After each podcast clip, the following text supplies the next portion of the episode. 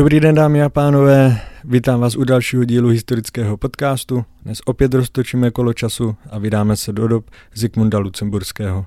A právě o něm se budu bavit s mým dnešním hostem Petrem Elbelem, kterého tady vítám. Dobrý den. Dobrý den. A ještě než začneme, chtěl bych připomenout, že na Hero Hero to žije o něco více než tady na YouTube, protože tam najdete eh, věci, které tady na YouTube nejsou. Je tam 41 článků, věnující se hlavně eh, starověku a moderním dějinám. Můžete zasílat otázky pro hosty, odpovědi potom najdete v rámci prodlouženého dílu zase na Hero Hero. Eh, nově je zde nová kategorie slavné obrazy, fotografie a malby. To jsou takové kratší články věnující se nějakým slavným vyobrazením. Šest dílů o první světové válce, díl o tuláckých značkách, čtyři díly o tvorbě rodokmenů, díl o císaři Juliánovi a teď od září nově série týkající se témat první republiky.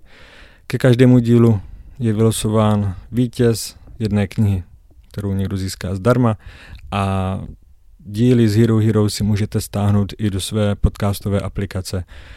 Odkaz a další informace najdete v popisu videa. Tak a my už můžeme jít k tomu, proč tak a my už můžeme jít k tématu, kvůli kterému jsme se dnes sešli a tím je Zikmund Lucemburský. Tak a můžeme začít u vztahu Zikmunda Lucemburského se svým otcem Karlem IV. Samozřejmě chápu, že když Karel umíral, tak byl Zikmund ještě poměrně mladý, ale máme nějaké informace o jejich vztahu, případně jakou kariéru Karel IV. pro Zikmunda plánoval? Tak eh, určitě máme. Musíme si ale uvědomit, že Karel IV. zemřel v době, kdy bylo Václavovi 17 let a Zigmundovi teprve 10 let, takže samozřejmě na rozvíjení těch vztahů mezi Karlem a Zigmundem bylo jaksi méně času, ale eh, já si myslím, že určitě není správná ta představa, že by Karel Zigmunda nějakým způsobem výrazněji upozaďoval, že by upřednostňoval Václava, respektive ono to tak samozřejmě do značné míry bylo a je to logické, protože Václav byl Karlův prvorozený syn a logicky tedy dědic českého trůnu. No a Karel samozřejmě počítal i s tím, že by po něm převzal taky vládu ve svaté říši římské, což ovšem byla volební monarchie, takže tam bylo potřeba zajistit potom tedy Václavovu volbu, což se podařilo ještě za Karlova života v roce 1376, kdy byl Václav zvolený římským králem. Nicméně jako český král byl korunován už v roce 1363 ve dvou letech a to mělo naprosto jasný důvod a sice vlastně poslední snětek Karla IV. Václav byl vlastně korunován nějaké tři dny před korunovací Elišky Pomořanské českou královnou a tím vlastně Karel dal jasně najevo, že jeho tedy nástupcem v Čechách bude Václav, bez ohledu na to, jaké případné potomky bude mít potom ještě s Alžbětou Pomořanskou. Takže tím samozřejmě byl jaksi dán ten vztah eh, Karla k Václavovi, který byl jeho prvorozeným synem a jeho tedy přirozeným hlavním dědicem a s tím se nedalo nic dělat, to bylo prostě dané. E, nicméně e, Karel měl i velké plány se Zigmundem, pro něhož vlastně v rámci těch lucemburských zemí vyčlenil Braniborsko, které získal v roce 1373, to měl Zigmund pět let, čili tato země byla vyhrazena Zigmundovi. No a právě ve stejné době taky Karel velice rozvíjel vlastně takový plán získat pro eh, Zigmunda některé ze středoevropských království, buď to tedy Polsko nebo Uhry, a to tedy prostřednictvím sňatku s některou z dcer uherského a polského krále Ludvíka Velikého z Anžu. Čili Karel měl tedy se Zigmundem, znovu musím zdůraznit, velké plány a nemyslím si, že by ho oproti Václavovi nějak výrazněji upozaďoval. Zmínil jste, že měl Zikmund získat buď to polskou nebo maďarskou korunu, tak kde se to nakonec povedlo? No tak nakonec to bylo velice komplikované, protože eh, po smrti Karla IV. tedy došlo nejprve k zásnubám mezi Zigmundem a Marií z Anžu. V této věci se dost angažoval jeho starší bratr Václav, který vlastně tady ty zásnuby nějak finálně dojednal. A Zigmund potom byl vlastně vychováván převážně právě na uherském dvoře, kde se připravoval na e, budoucí e, působení jako uherský nebo polský král. Ten problém byl právě v tom, že Ludvík z Anžu vládl vlastně v personální unii Polska a Uher, takže nebylo úplně jasné, e, které z těch království nakonec připadne Zigmundovi. V roce 1382 potom zemřel Ludvík z Anžu a e, Zigmundovi nastalo vlastně velice těžké pětileté období, kdy musel tady e, to své nástupnictví v Polsku nebo v Uhrách prosadit. Šlo o to, že Ludvík měl původně tři dcery, jedna z nich tedy už mezi tím zemřela, čili zůstávaly dvě, Hedvíka a Marie, starší teda byla Marie. S tou byl tedy zasnouben Zigmund a Hedvíka byla původně zasnoubena za Viléma Habsburského. Zigmund eh, nejprve spíše počítal s tím, že by získal to polské království, nicméně uherská šlechta zvolila Marii uherským králem, což byl takový dost nestandardní krok. A tudíž tedy králem skutečně byla zvolena přímo Marie, a ne tedy její nastávající její snoubenec Zigmund. No a další krok potom bylo vlastně zrušení zásnub mezi Zigmundem a Marií a jednání o sňatku Marie s Ludvíkem Orleánským. Čili zdálo se v určitou chvíli, že všechny ty Zigmundovy naděje na zisk nějakého podílu na tom anžulovském dědictví se úplně rozplynou. Pokud jde o Hedvíku, tak v jejím případě došlo tedy zase analogicky k její volbě polským králem, k uznání jejich dědických nároků v Polsku. Nicméně tam potom došlo taky k vypovědění těch zásnub s Vilémem Habsburským, a polská šlechta vlastně dohodla snětek Hedvíky s litevským velkoknížetem Jogajlou, polsky tedy Jagielem, respektive Vladislavem Jagielem.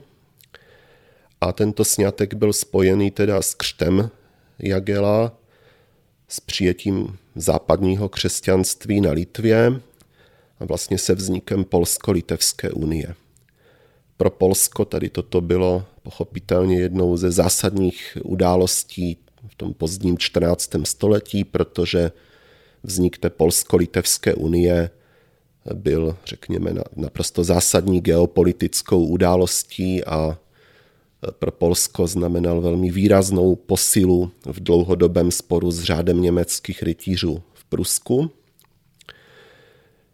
Um, Nicméně, kdybych se teď vrátil k Zigmundovi, tak Zigmund v podstatě se tady dostal zcela na druhou kolej, protože Polsko bylo nějakým způsobem vyřešeno a v Uhrách tedy se jeho snoubenka vlastně pokoušela tedy vyřešit tu situaci taky jinak a zrušit zásnuby a e, provdat se za Ludvíka Orleánského a tím pádem vlastně Zigmunda úplně vyšachovat. No a v této situaci Zigmundovi zásadním způsobem pomohli jeho příbuzní, jednak tedy opět Václav IV., jednak taky moravští Lucemburkové, Jošt a Prokop. A právě Jošt a Prokop vlastně v Zigmundově službách podnikli velké válečné tažení do Uher, během něhož vlastně ty Zigmundovi nároky na uherský trůn se pokoušeli prosadit vojenskou silou. Do hry potom vstoupil ještě další hráč, a to byl vlastně další příslušník dynastie z Anžu, byť tedy jiné větve této dynastie, Karel z Drače, řečený Malý. A ten byl tedy částí uherské šlechty zvolený uherským králem. Čili v Uhrách se rozhořel vlastně spor mezi Marií z Anžu a tím Karlem Malým z Drače. A tento spor v následně Zigmund dokázal využít velice dobře ve svůj prospěch. Během toho sporu došlo k vraždě Karla Malého z Drače a potom následně k zajetí královny Marie a její matky, královny vdovy Alžběty, uherskou šlechtou. A Zigmund vlastně byl ten, kdo v této situaci se prosadil jako ten třetí vzadu, jako ten, kdo je vlastně schopen nějakým způsobem stabilizovat to uherské království a na jeho stranu se přiklonila docela podstatná část šlechty. Takže v roce 1386 vlastně začíná být ta Zigmundova vláda postupně nějakým způsobem akceptována. Zigmund se potom pokoušel osvobodit ty královny, tedy královnu vdovu Alžbětu a královnu Marii, což se vlastně nakonec podařilo jenom v případě Marie. Alžběta byla zabita, ale i Marie byla osvobozena až v situaci, kdy už byl tedy Zigmund v Uhrách e, zvolen a korunován uherským králem. Takže v době tedy takové té politické nestability, v době po vraždě Karla Malého a zajetí těch královen se Zigmund dokázal tedy prosadit jako uherský král. V českém prostředí je znám hlavně Zigmundův konflikt s Husity, tomu se samozřejmě ještě dostaneme později, ale Zikmund mimo jiné organizoval křížovou výpravu proti Osmanům. Můžeme si k ní něco říct? Tak eh, Zigmund se s tou osmanskou expanzí na Balkáně konfrontoval od počátku své uherské vlády. Kdy ovšem pořád ještě bojoval i s tou vnitřní opozicí, se stoupencí Karla Malého a jeho vlastně dědice Ladislava Neapolského, dále tedy se stoupenci těch královen, čili eh, ta jeho vláda byla velice zpočátku taková nestabilní.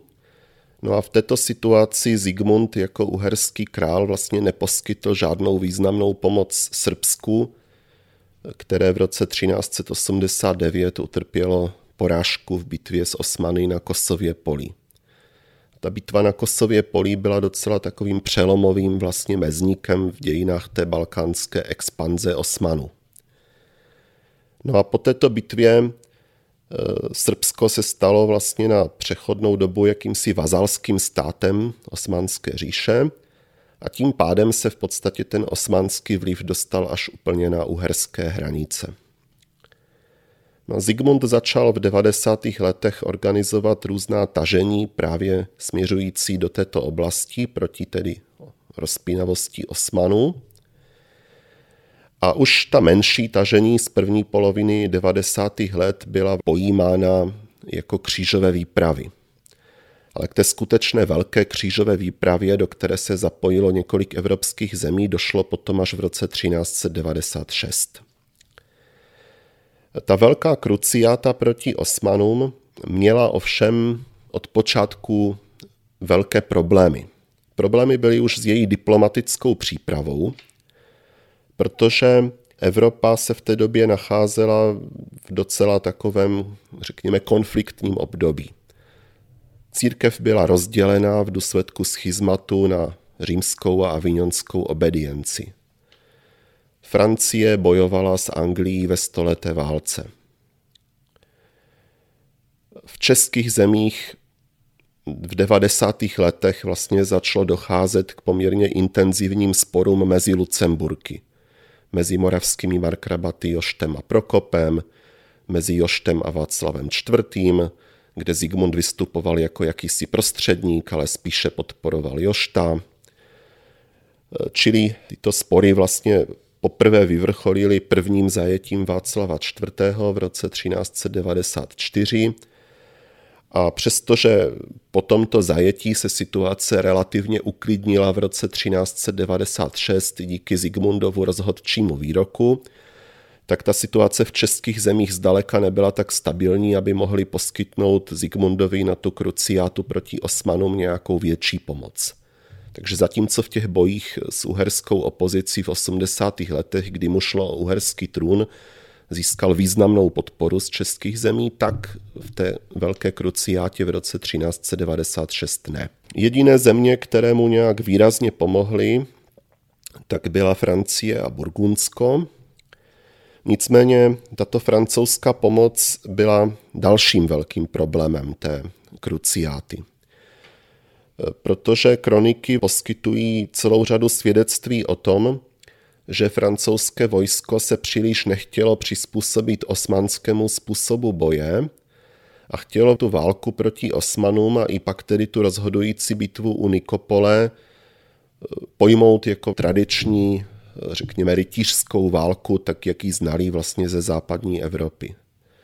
Naproti tomu Zigmund s uherským vojskem už za těch několik předchozích let tomu osmanskému způsobu boje poměrně jako přivykl a byl mu schopen v celku čelit. Čili ta bitva u Nikopole, kterou celá ta křížová výprava vyvrcholila, to je na pomezí vlastně dnešního Rumunska a Bulharska, na tehdejší hranici, řekněme, Osmanské říše, tak ta bitva probíhala tak, že nejprve byla do značné míry zničena ta francouzská jízda nebo poražena, pak se do bitvy zapojil Zigmund s uherským vojskem, které začalo vychylovat Eh, ten průběh té bitvy na stranu toho křižáckého vojska. Nicméně v rozhodující chvíli se do té bitvy zapojil srbský despota, vlastně osmanský vazal Štefan Lazarevič. A právě to srbské vojsko vlastně zasadilo rozhodující ránu Zigmundovi a pak tedy nastal obrovský zmatek, během něhož se Zigmundovi málem nepodařilo z toho bojiště uprchnout a ta bitva skončila vlastně naprosto zdrcující porážkou toho křesťanského nebo křižáckého vojska. Zimně po této bitvě ustoupil z bojiště po řece, po Dunaji, směrem do Dunajské delty, kde měl kousí námořní podporu stran řádu Johanitu a stran eh, Benátek. Nicméně podařilo se mu tedy uniknout do Konstantinopole, kde s tehdejším byzantským císařem řešil vlastně další postup a plán dalšího tažení. A pak tedy obeplul celý balkánský poloostrov a teprve tedy v roce 1397 se vrátil takto oklikou do Uher a byl vlastně konfrontován s tím, že musel celou tu svou osmanskou politiku úplně ze základu, od základu předělat, přestavět.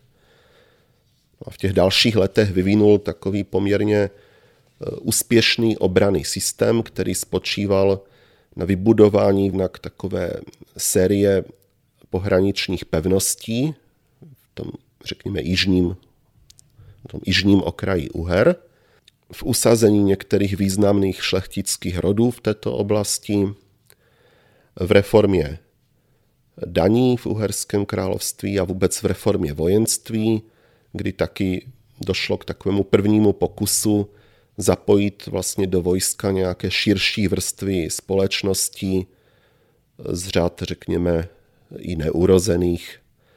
A všechny tyto reformy dohromady měly vlastně za následek, že během Zigmundovy vlády se podařilo tu jižní hranici v podstatě uhájit – a dokonce maďarští historikové zdůrazňují, že tady ty Zigmundovy vojenské reformy a to v zajištění té jižní hranice stabilizovalo situaci potom v podstatě až do doby, řekněme, kolem bitvy u Moháče.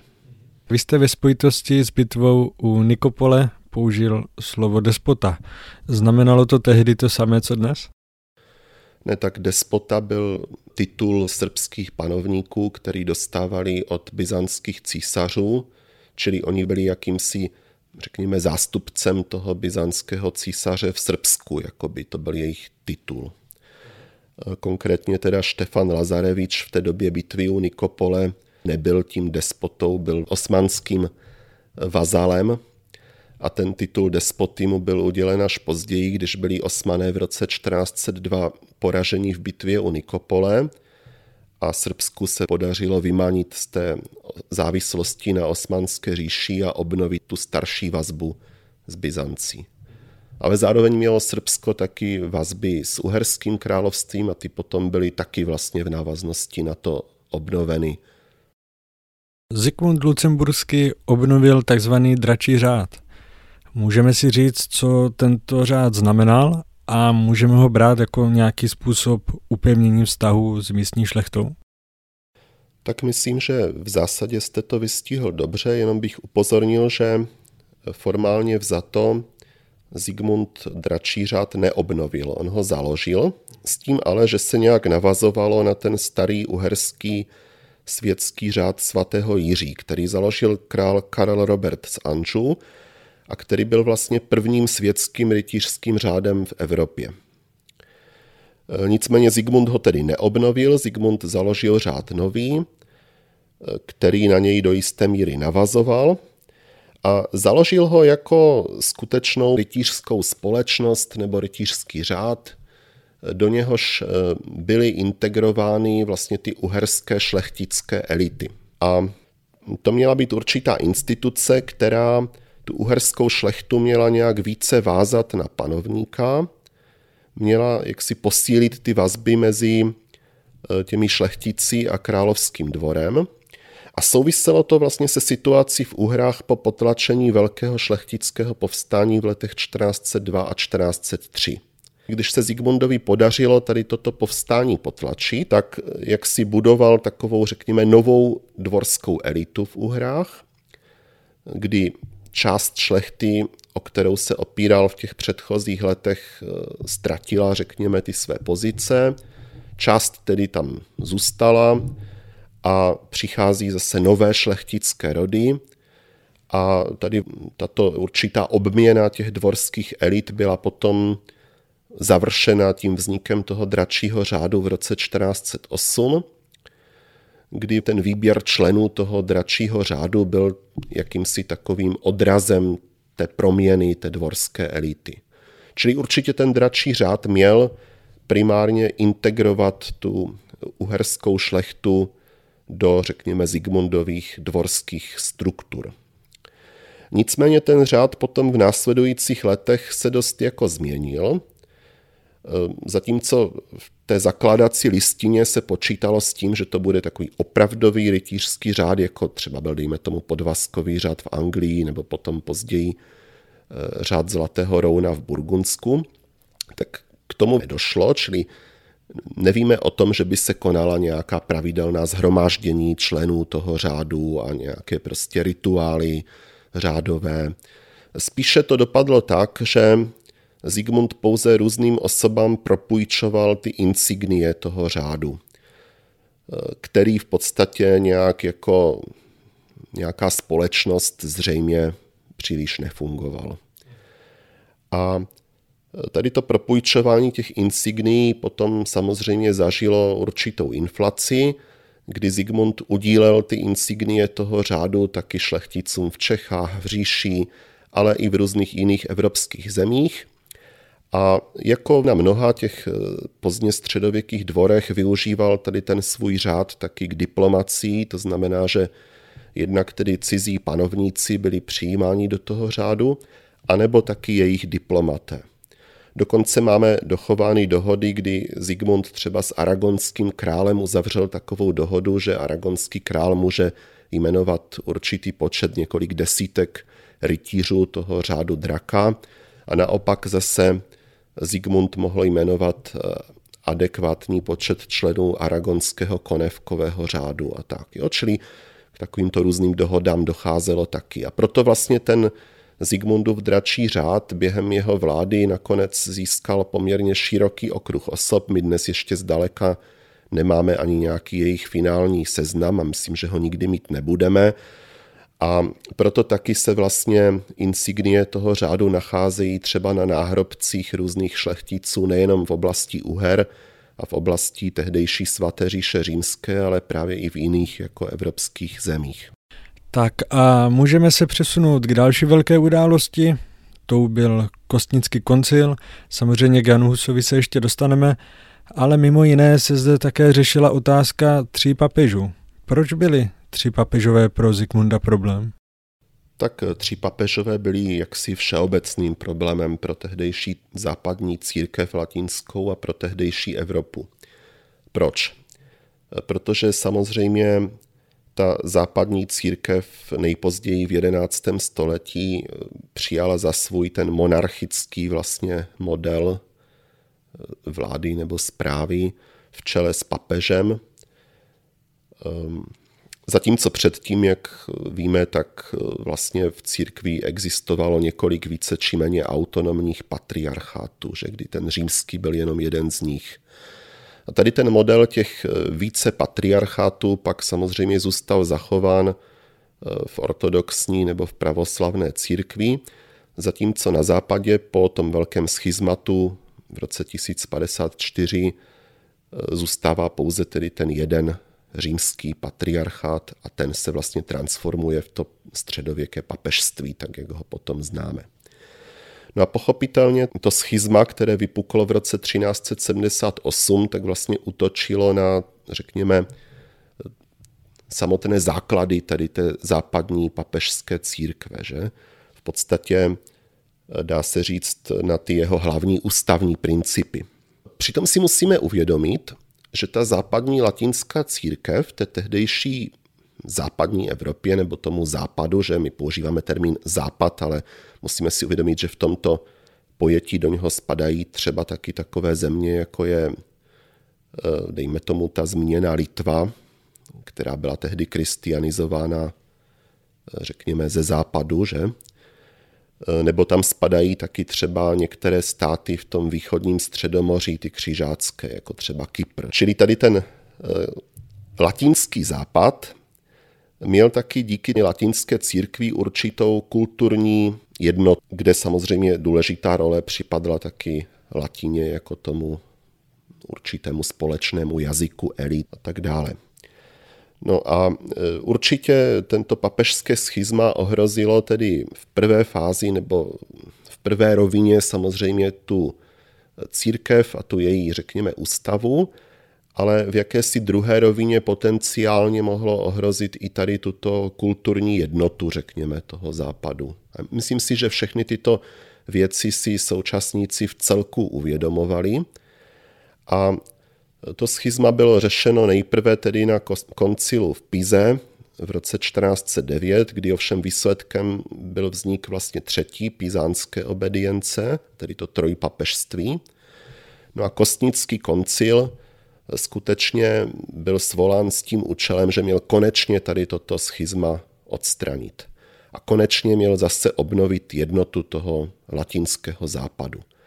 Jak už jsem říkal, v té době Samozřejmě všechno do značné míry souviselo se vším a taky to souvisí i třeba s tou osmanskou eh, expanzí na Balkán, protože pochopitelně to papežské schizma taky tu západní Evropu významně oslabovalo. Že? Čili třeba organizace křížové výpravy, do které by se zapojilo více zemí, byla v době toho schizmatu vlastně nemožná. Že? Vždycky to tak či onak mohla být třeba akce nějaké té jedné obedience nebo e, případně tedy po nějakých složitých jednáních mohlo dojít k zapojení dvou obediencí, ale vždycky to bylo velmi jako komplikované. Jo? Čili tady e, s tím to souviselo také. Jo? Čili základním cílem kostnického koncilu bylo odstranit trojpapežství a k tomu se pojili ještě další úkoly. Dalším úkolem mělo být provést reformu církve. To byl úkol pro Zigmunda třeba dost zásadní a taky tento úkol byl dost zásadní pro určité okruhy reformních teologů, třeba na Pařížské univerzitě, kteří opravdu chtěli docílit toho, aby koncil vlastně nějakým zásadním způsobem tu tehdejší církev reformoval. Čili nejenom odstranění schizmatu, ale i vlastně jakési zabránění toho, aby k němu v budoucnu mohlo docházet. To znamená docela podstatná reforma právě té církevní ústavy, tak aby podobný vývoj bylo možné vlastně do budoucna vyloučit. No a zároveň taky, eh, řekněme, odstranění určitých excesů, které v té tehdejší církvi byly jaksi vnímány jako problém a které samozřejmě souvisely hlavně s finančními otázkami, s korupcí, řekněme, a tak dále. No ale ten kostnický koncil měl mít od počátku ještě taky třetí vlastně úkol a tím bylo odstranění kacířství. Tím bylo očištění víry. Pochopitelně tento úkol souvisel s šířením Vyklefova učení v Čechách a vlastně s rozvojem tedy české reformace nebo husitství, které bylo vlastně vnímáno tehdy jako, řekněme, jedno z takových hlavních jako rizik nebo hlavních ohrožení pro tu eh, jednotu víry na západě. Čili toto jsou ty tři hlavní úkoly toho kostnického koncilu a samozřejmě pro nás v českých zemích vždycky byl vnímán jako nejdůležitější ten eh, posledně jmenovaný, ale myslím si, že pro Zigmunda a pro většinu tehdejších eh, jeho současníků tím nejdůležitějším úkolem bylo to odstranění schizmatu. Tak odstranění schizmatu se povedlo. Na koncilu v Kostnici došlo k tomu, že Pizanský papež, kterým byl v té době Jan 23., byl soudně zbaven papežství, poté co z Kostnického koncilu utekl, protože on teda jako jediný z těch papežů se toho koncilu účastnil, on ho taky formálně svolal, ale nakonec se zalekl vlastně vývoje toho koncilu a toho, že by mu právě mohlo hrozit vlastně sesazení nebo ztráta toho papežství, proto z toho koncilu utekl a pokoušel se ten koncil rozpustit. No a v této situaci proti němu byl rozpoután soudní proces, ve kterém ovšem byl obviněn z celé řady různých excesů ještě z dřívější doby, z doby, kdy byl papežem a nakonec byl tedy sesazen. Další papež, ten římský, Řehoř 12., tak ten v návaznosti na to potom dobrovolně abdikoval a zbýval tedy ten poslední papež avignonský, Benedikt XIII., který se tedy velmi, řekněme, bránil tomu odstoupení i tedy případnému sesazení a rovněž proti němu byl pak veden takový proces, který skončil jeho sesazením až tedy v roce 1417. Tam velkou komplikací bylo to, že Benedikta XIII. Podporovali především tedy monarchové na Pyrenejském poloostrově, zejména aragonský král a taky právě v oblasti Aragonského království v té době sídlil. No a Zigmund Lucemburský, který na Kostnickém koncilu sehrál dost zásadní roli, tak právě se mu podařilo v roce 1415 přesvědčit ty panovníky Pyrenejského poloostrova, aby se vzdali podpory toho papeže Benedikta XIII. A tady tento krok byl dost klíčový, protože vlastně tím se ta politická podpora Benedikta XIII. zásadním způsobem zmenšila a když potom byl tedy koncilem sesazen, tak on samozřejmě to sesazení nikdy neakceptoval a potom dožíval v Penískole eh, poblíž Valencie eh, jako papež, ovšem v podstatě byl podporován jenom poměrně malou, řekněme, oblastí. Takže eh, odstranění schizmatu na Kostnickém koncilu se podařilo. V návaznosti na to byl zvolen nový papež Martin V., pocházející z římského šlechtického rodu Kolonu. Nicméně ta volba Martina V. proběhla na podzim 1417 a proběhla po velkých diskuzích, zda má být tedy nejprve zvolen papež, anebo má nejprve proběhnout ta avizovaná reforma církve. No a nakonec v tomto takzvaném sporu o prioritu zvítězili ti stoupenci volby papeže. No a jakmile byl Martin V. zvolen, tak vlastně ta reforma církve byla odsunuta na druhou kolej a nakonec se tedy podařilo eh, Martinovi docílit toho, že ten koncil byl na jaře 1418 rozpuštěn, aniž by tedy nějaká zásadní reforma proběhla.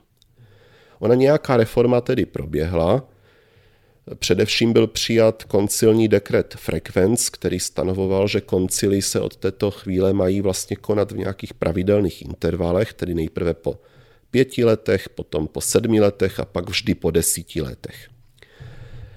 Dále tedy byly uzavřeny některé konkordáty, zejména třeba s německým koncilním národem.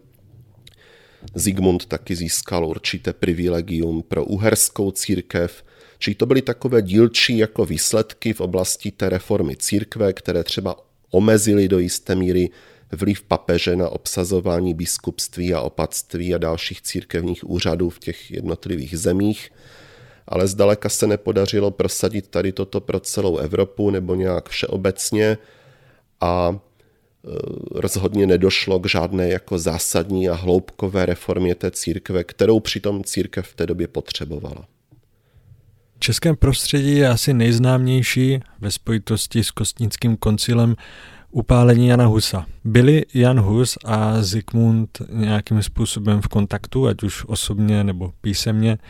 A často je zmiňován ochranný glade, který měl Jan Hus získat od Zikmunda. Tak jestli bychom si i k tomu mohli něco říct. Ano, tak um, musíme si uvědomit především to, že Zigmund Lucemburský byl vlastně tím, kdo Husa na Kostnický koncil pozval. K tomu pozvání došlo někdy na přelomu roku 1413 a 1414, tedy krátce vlastně po svolání toho koncilu, který svolal tedy papež Jan 23., ale poté, co ho vlastně už de facto svolal sám král Zigmund. A Jan Hus byl tedy na ten koncil Zigmundem pozván s tím, že mu hned od počátku byl slíben ochranný glejt a královská ochrana. Samozřejmě okolo toho ochranného glejtu eh, v české i evropské historiografii byly obrovské diskuze a v zásadě eh, bádání se zhoduje na tom, že ten glejt nemohl Husa formálně ochránit před eh, soudním procesem, před církevním soudem v oblasti kanonického práva. Jo, čili ten glejt platil pouze, řekněme, v oblasti světského práva. A i tam šlo vlastně o takový běžný cestovní glejt a nikoliv o takzvaný soudní glejt. Čili Teoreticky ten Glade nemohl Husa ochránit před jakýmkoliv soudním procesem, ani třeba světským. Teď je ovšem otázka, jak ten Glade vnímal třeba sám Hus, jak ho třeba vnímal Zigmund, jak ho vnímala česká šlechta v té době a tak dále. A tam se zdá, že Hus přece jen doufal, že mu ten Glade tu ochranu skutečně zajistí. Eh, musíme si uvědomit, že ten kostnický koncil byl takovou docela výjimečnou událostí, že tam měla být právě řešena ta reforma církve, mělo tam být odstraněno schizma, bylo jasné, že římský král Zigmund tam bude hrát zásadní roli na tom koncilu. A Tudíž se dalo tak nějak očekávat, že pokud tedy on někomu garantuje bezpečnou cestu do kostnice, bezpečný pobyt v kostnici a bezpečný návrat domů z kostnice, eh, že to tedy bude schopen jako i zajistit. Vzhledem k tomu vlivu, který vlastně na tom koncilu se dalo očekávat, že bude mít. Osobně si myslím, že Hus opravdu tomu Zigmundovu Glejtu důvěřoval, a spolehl se na ten slib té královské ochrany. Možná více než na tu samotnou listinu, na ten glade, který mimochodem dostal až s velkým spožděním. Jo. Odjel vlastně do kostnice bez toho glejtu a teprve během cesty vlastně do kostnice probíhala nějaká komunikace mezi ním a Zigmundovou kanceláří, kdy ho tedy ujišťovali, že ten glejt už každou chvíli bude vydán, nakonec tedy byl vydán, ale byl doručen Husovi až přímo do kostnice. Jo, čili Hus přijel do kostnice a tam teprve získal tedy ten glej. Takže byli v kontaktu. Určitě ano, byli v kontaktu. S tím ale, že Zigmund v té první fázi toho koncilu tam nebyl. On vlastně na tom začátku koncilu byl ještě v severním Německu, kde vlastně s určitým spožděním došlo k jeho královské korunovaci v Cáchách, protože on byl v roce 1411 po druhé zvolený římským králem a teprve v roce 1414 se podařilo tedy realizovat tu korunovaci v Cáchách. A do Kostnice chtěl přijet už jako korunovaný římský král. Čili ten jeho příjezd do Kostnice se spozdil, přijel vlastně až o Vánocích 1414 a mezi tím tedy už byl Hus na konci listopadu 1414 zatčen navzdory tomu glejtu. No a tady eh, je taková zajímavá situace, protože historikové často nějak eh, nevěnovali moc velkou pozornost tomu, kdo Jana Husa zatkl. Sice v různých Husových biografiích se vždycky dočteme ten výčet osob, které k němu eh, přišli vlastně do toho domu vdovy Fidy, kde byl ubytován a pozvali ho na jednání s kardinálským kolegiem. Nicméně přišli s eh, taky oddílem ozbrojenců, takže v podstatě bylo jasné, že kdyby Hus eh, odmítl to pozvání přijmout, tak by ho tam pravděpodobně násilně dovedli. A tam je vlastně zajímavé, že ty osoby, které jsou uvedeny jak eh, v Mladoňovicově relaci o smrti Jana Husa v Kostnici, tak úplně nezávisle na tom i v jednom vlastně katolickém pramení v deníku papežského notáře Giacoma Čeretányho, jo, tak ty osoby jsou všechny úzce spojené se Zigmundem. Všechny tyto osoby byly jací si řekněme Zigmundoví muži na Kostnickém koncilu v době, kdy on s velkou částí svého dvora tam ještě nebyl. Jo. Byl to eh, tridentský biskup Jiří z Lichtensteina na Mikulově, který tam tedy vlastně i svým způsobem zastupoval české země jako moravsko-rakouský šlechtic. Pak tam byl zvolený augsburský biskup Friedrich z Grafeneku, italský kanonista, církevní právník Otobono Belloni, švábský šlechtic Hans z Bodmanu a samotný tedy kostnický purkmistr. U všech těchto osob víme, že měli poměrně úzký vztah k Zigmundovi, ale nejvíc to platí o těch třech duchovních a úplně nejvíc o těch dvou biskupech protože ti biskupové oba vlastně v té době čelili jakési opozici v tom svém biskupství. Friedrich z Grafeneku byl Zigmundovým kandidátem na augsburský biskupský stolec, ale kapitula zvolila někoho jiného, takže probíhal takový ten klasický spor o augsburské biskupství, kdy eh, ten Friedrich z Grafeneku plně závisel na podpoře římského krále. Mutatis mutandis úplně podobné, úplně stejné to bylo v Tridentu, kde sice Jiří z Lichtensteina působil už dlouho, nicméně před nějakou dobou proti němu vlastně propuklo povstání, eh, jednak tedy města Tridentu, jednak částí té tridentské šlechty a toto povstání eh, podporoval habsburský vévoda, nebo rakouský vévoda a tyrolský hrabě Friedrich IV. Habsburský.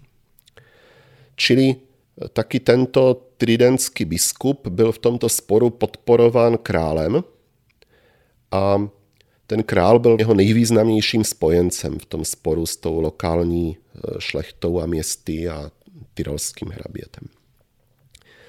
Čili myslím si, že je jasné, že tito biskupové nemohli Husa zatknout, aniž by se tak dělo s nějakým vědomím nebo souhlasem krále Zigmunda protože tím by samozřejmě velice ohrozili svou pozici v těch svých biskupstvích a v podstatě by to bylo naprosto jaksi v rozporu s veškerými jejich zájmy, řekněme.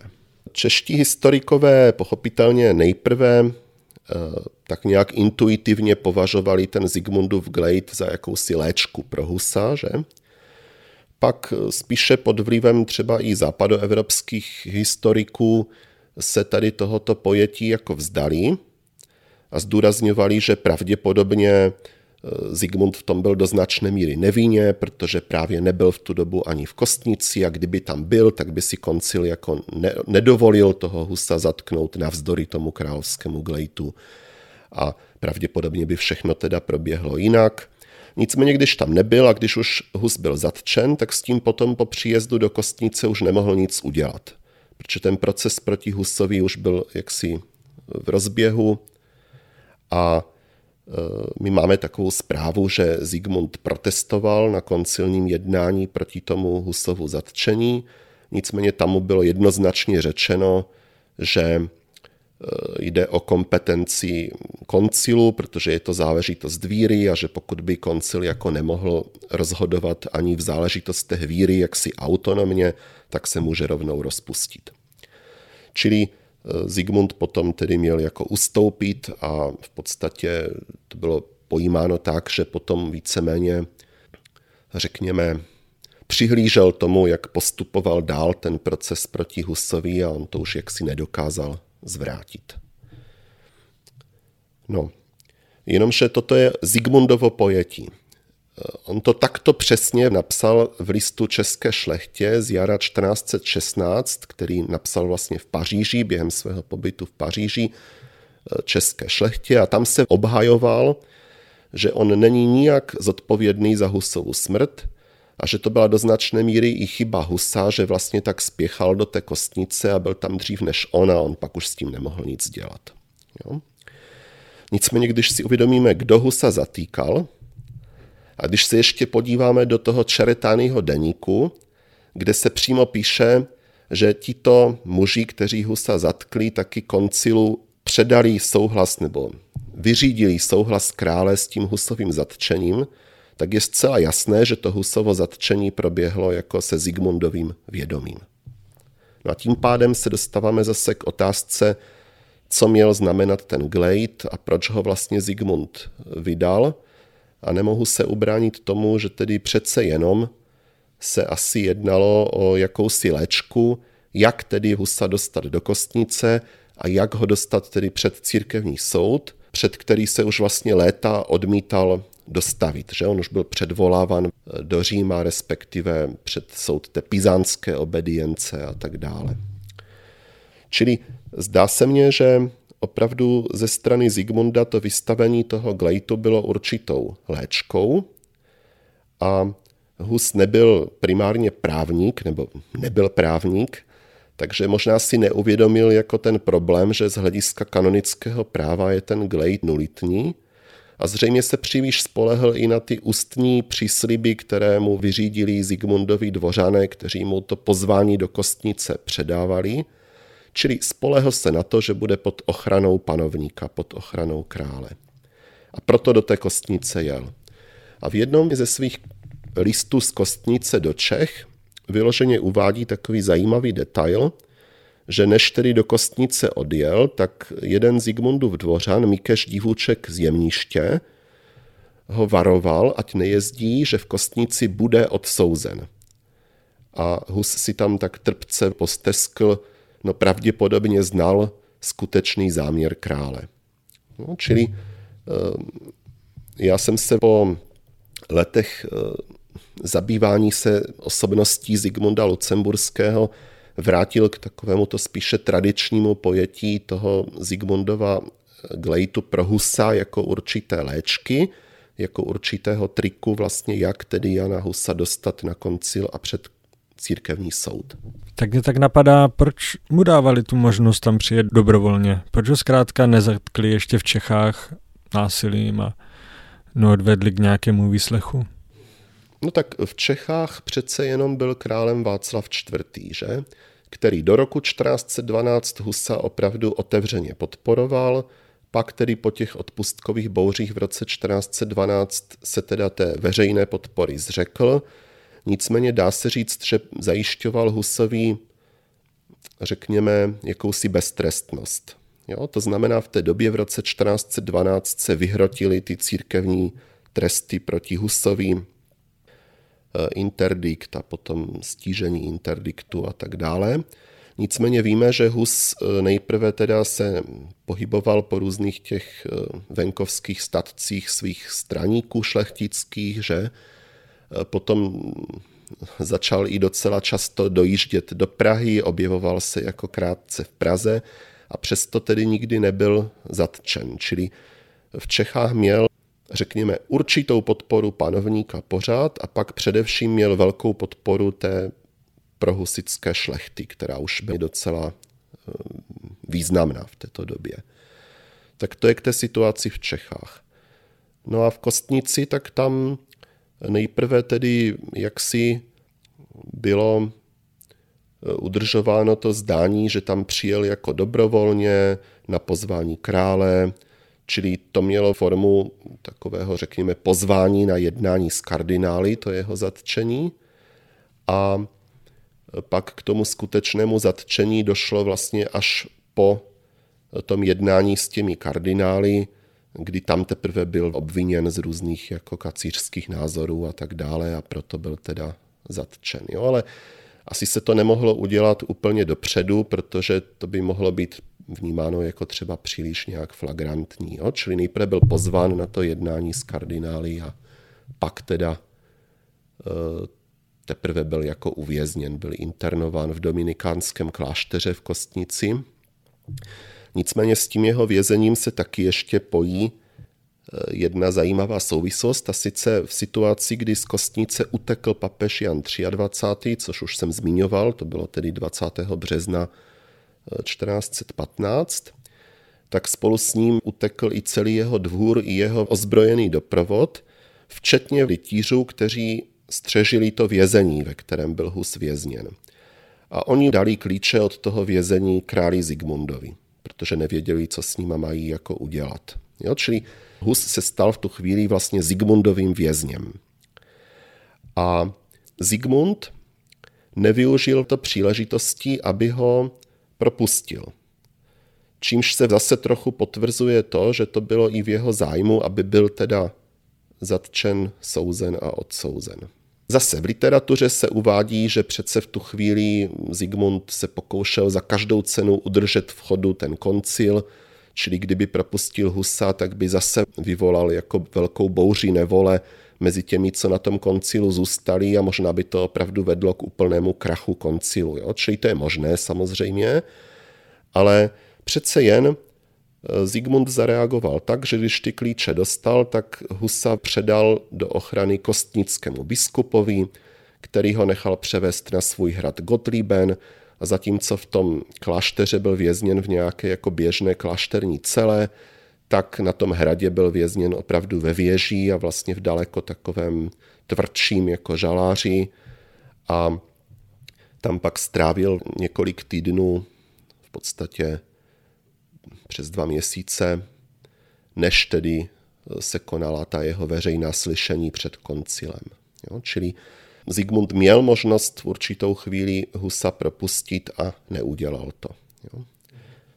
Ale ještě tedy k té motivaci Zigmunda. Historikové často taky říkají, že Zigmund byl dost chytrý na to, aby věděl, že případné upálení Jana Husa může naopak tomu husickému hnutí nějak jakoby pomoct. Jo? V tom smyslu, že Hus se stane mučedníkem toho hnutí, to hnutí to třeba spíše semkne, dokonce se může objevit nějaký kult Husa jako světce a tak dále.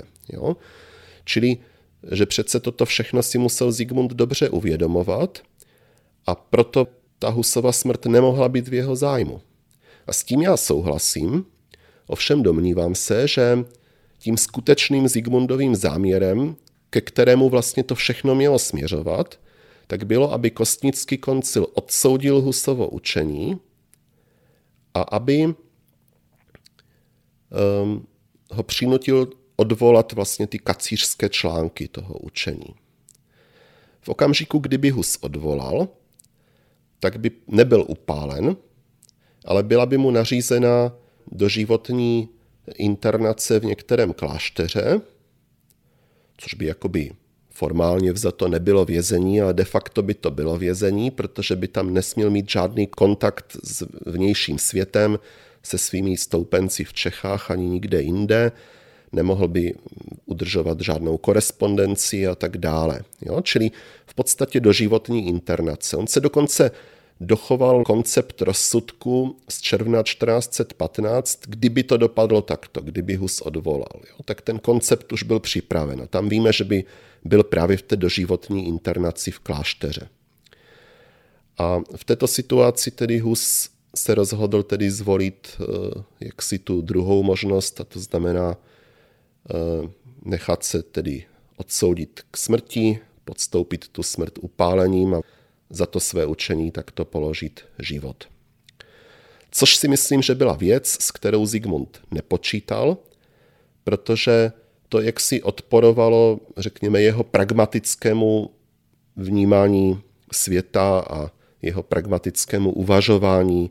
Zigmund by zřejmě nikdy nic podobného neudělal. Jako jo, vždycky by zřejmě v takové situaci odvolal a nějakým způsobem by se pokusil z toho nějak eh, vybruslit. Jo? Čili myslím si, že Zigmund zkrátka nepočítal s tím, že Hus eh, opravdu neodvolá a nechá se tedy za to své učení upálit.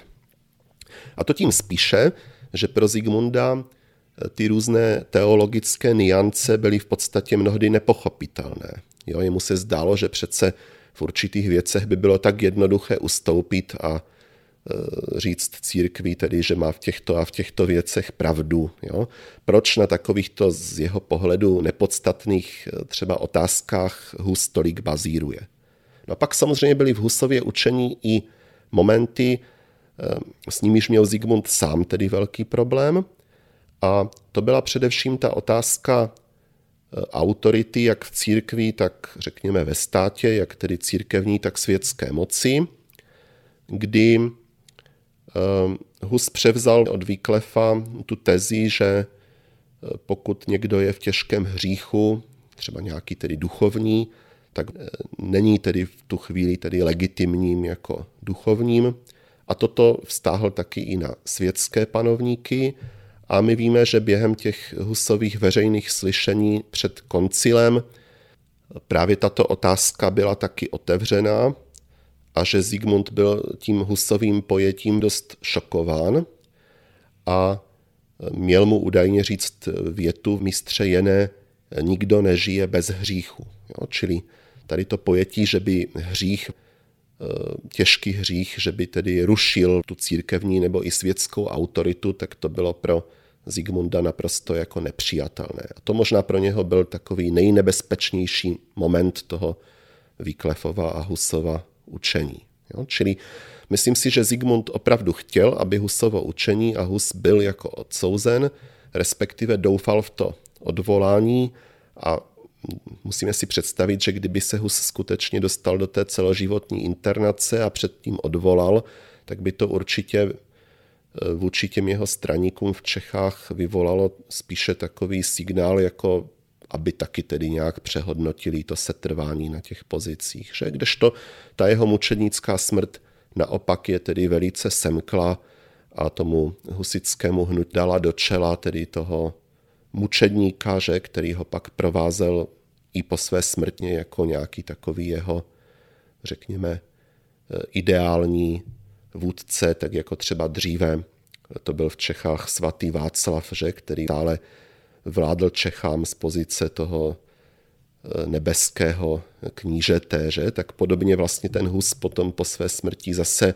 byl vnímán stále jako takový duchovní vůdce toho husického eh, obyvatelstva, řekněme. Takže eh, tady se Zigmund trochu přepočítal zřejmě. Kostnici byl upálen také Jeroným Pražský. Měl i on něco společného se Zigmundem? Tak Jeroným byl přece jenom do značné míry v Husově stínu. A to se projevuje v takové zajímavé epizodě zase v té relaci o upálení mistra Jana Husa od Petra z Mladoňovic, což je jakoby husický pramen o smrti Jana Husa. Nicméně je velice takový věcný, velice popisný a historikové se většinou přiklánějí k tomu, že tedy dost jako věrohodný, a to i tam, kde třeba uvádí různé přímé řeči a různé třeba zákulisní rozhovory mezi Zigmundem a jeho dvořany a tak dále, protože na jednu stranu Petr z Mladoňovic zřejmě mnohým takovým rozhovorům opravdu mohl být přítomen, jako písař té delegace Pražské univerzity na koncilu, a jednak taky mezi Zigmundovými českými dvořany měl samozřejmě řadu řekněme, přátel nebo osob, s kterými měl nějaký důvěrnější vztah a kteří ho teda informovali o tom, co se třeba i říkalo nebo řešilo v zákulisí. A tam je zaznamenán jeden takový rozhovor, který měl proběhnout mezi Zigmundem a jeho dvořany po vlastně ukončení veřejného slyšení Jana Husa. A tam měl Zigmund říct, že snad na světě nebylo většího kacíře, než je tento a že opravdu je potřeba, aby ho teda koncil upálil.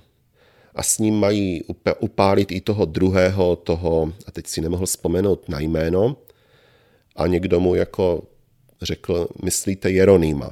A on řekl, ano, toho Jeronýma, toho ať upálí taky. Jo? Čili zdá se, že Zigmund tomu Jeronýmovi příliš jako velký význam nepřisuzoval, spíš ho asi považoval za nějakého takového méně významného Husova pobočníka. A jak dlouho tento koncil trval? Týden, dva? Ten koncil začal vlastně na počátku listopadu 1414 a trval potom až do jara 1418, takže v podstatě trval um, tři a půl roku. A to byli pořád stejní lidé na stejném místě, nebo se nějak střídali? No, eh, tak část lidí byla asi stejná, ale pochopitelně zdaleka ne všichni. Um, na začátku ten koncil byl hodně pod vlivem toho pizánského papeže Jana 23., který tam byl se svým kardinálským kolegiem, se svým celým dvorem, se svou kanceláří. Po jeho útěku vlastně velká část těchto jeho dvoře, dvořanů odešla. Na tom koncilu větší vliv začali mít francouzi a Němci taky.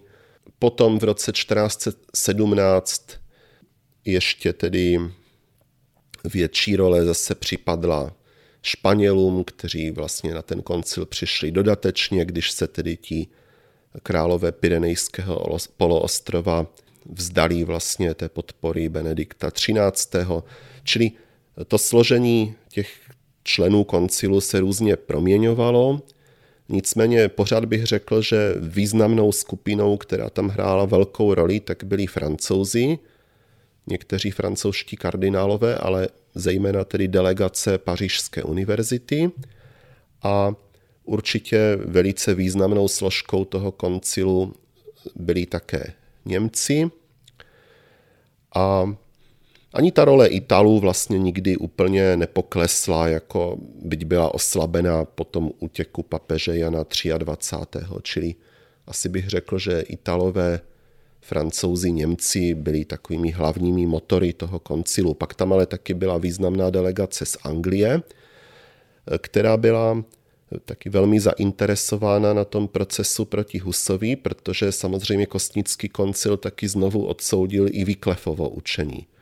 Takže to bylo zase důležité pro představitele té anglické církve. No a jinak, eh, co je málo známé, tak na tento koncil byli pozváni také představitelé ortodoxní církve, kterou tam nakonec zastupoval kijevský metropolita Grigorij Camblak. Kijev se tehdy nacházel vlastně v rámci Litvy, litevského velkoknížectví, které zahrnovalo vlastně i dnešní, řekněme, Bělorusko a velkou část dnešní Ukrajiny.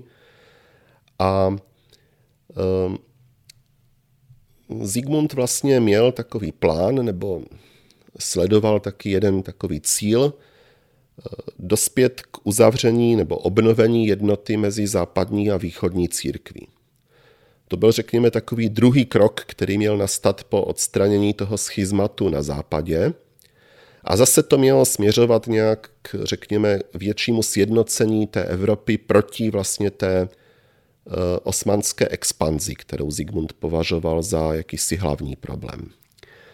A proto se tedy v těch eh, jednáních eh, s ortodoxní církví taky jako angažoval a proto tedy do Kostnice přišla i tato delegace. Nicméně přišla pozdě, přišla vlastně v situaci, kdy ten koncil už pomalu končil takže se tam nepodařilo vlastně už nic jako dojednat a e,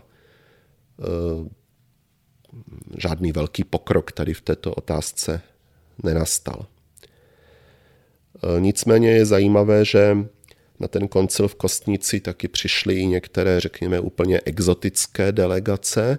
Třeba tam taky byla zastoupena delegace e, z Habeše, z dnešní Etiopie, kde vlastně existovalo takové taky křesťanské království, které, řekněme, bylo ještě mimo ty struktury té ortodoxní nebo té západní latinské církve, že patřilo to zase k těm jakýmsi autonomním církvím. Eh, takže toto pochopitelně vzbudilo v Kostnici, ehm, řekněme, velký zájem, protože to byla skutečně delegace z africké země, také to byli třeba lidé prostě tmavší barvy pletí, takže pro tehdejší, eh, řekněme, kostnické měšťany eh, to byli skutečně představitelé nějaké úplně exotické jako země a exotické kultury, ale byli to také křesťané. Tak a můžeme se vrátit zpátky k Zikmundovi a zajímalo by mě, jestli po smrti Václava IV. existovala šance, že by se Zikmund Lucemburský a podporovatele Jana Husa nějakým způsobem usmířili. No tak eh, myslím si, že ta šance moc velká nebyla. Respektive musíme rozlišovat, že v Čechách se samozřejmě nacházela šlechta, která nebyla ovlivněná husitstvím, která přímo udržovala kontakty se Zigmundem a s katolickou církví, s kostnickým koncilem.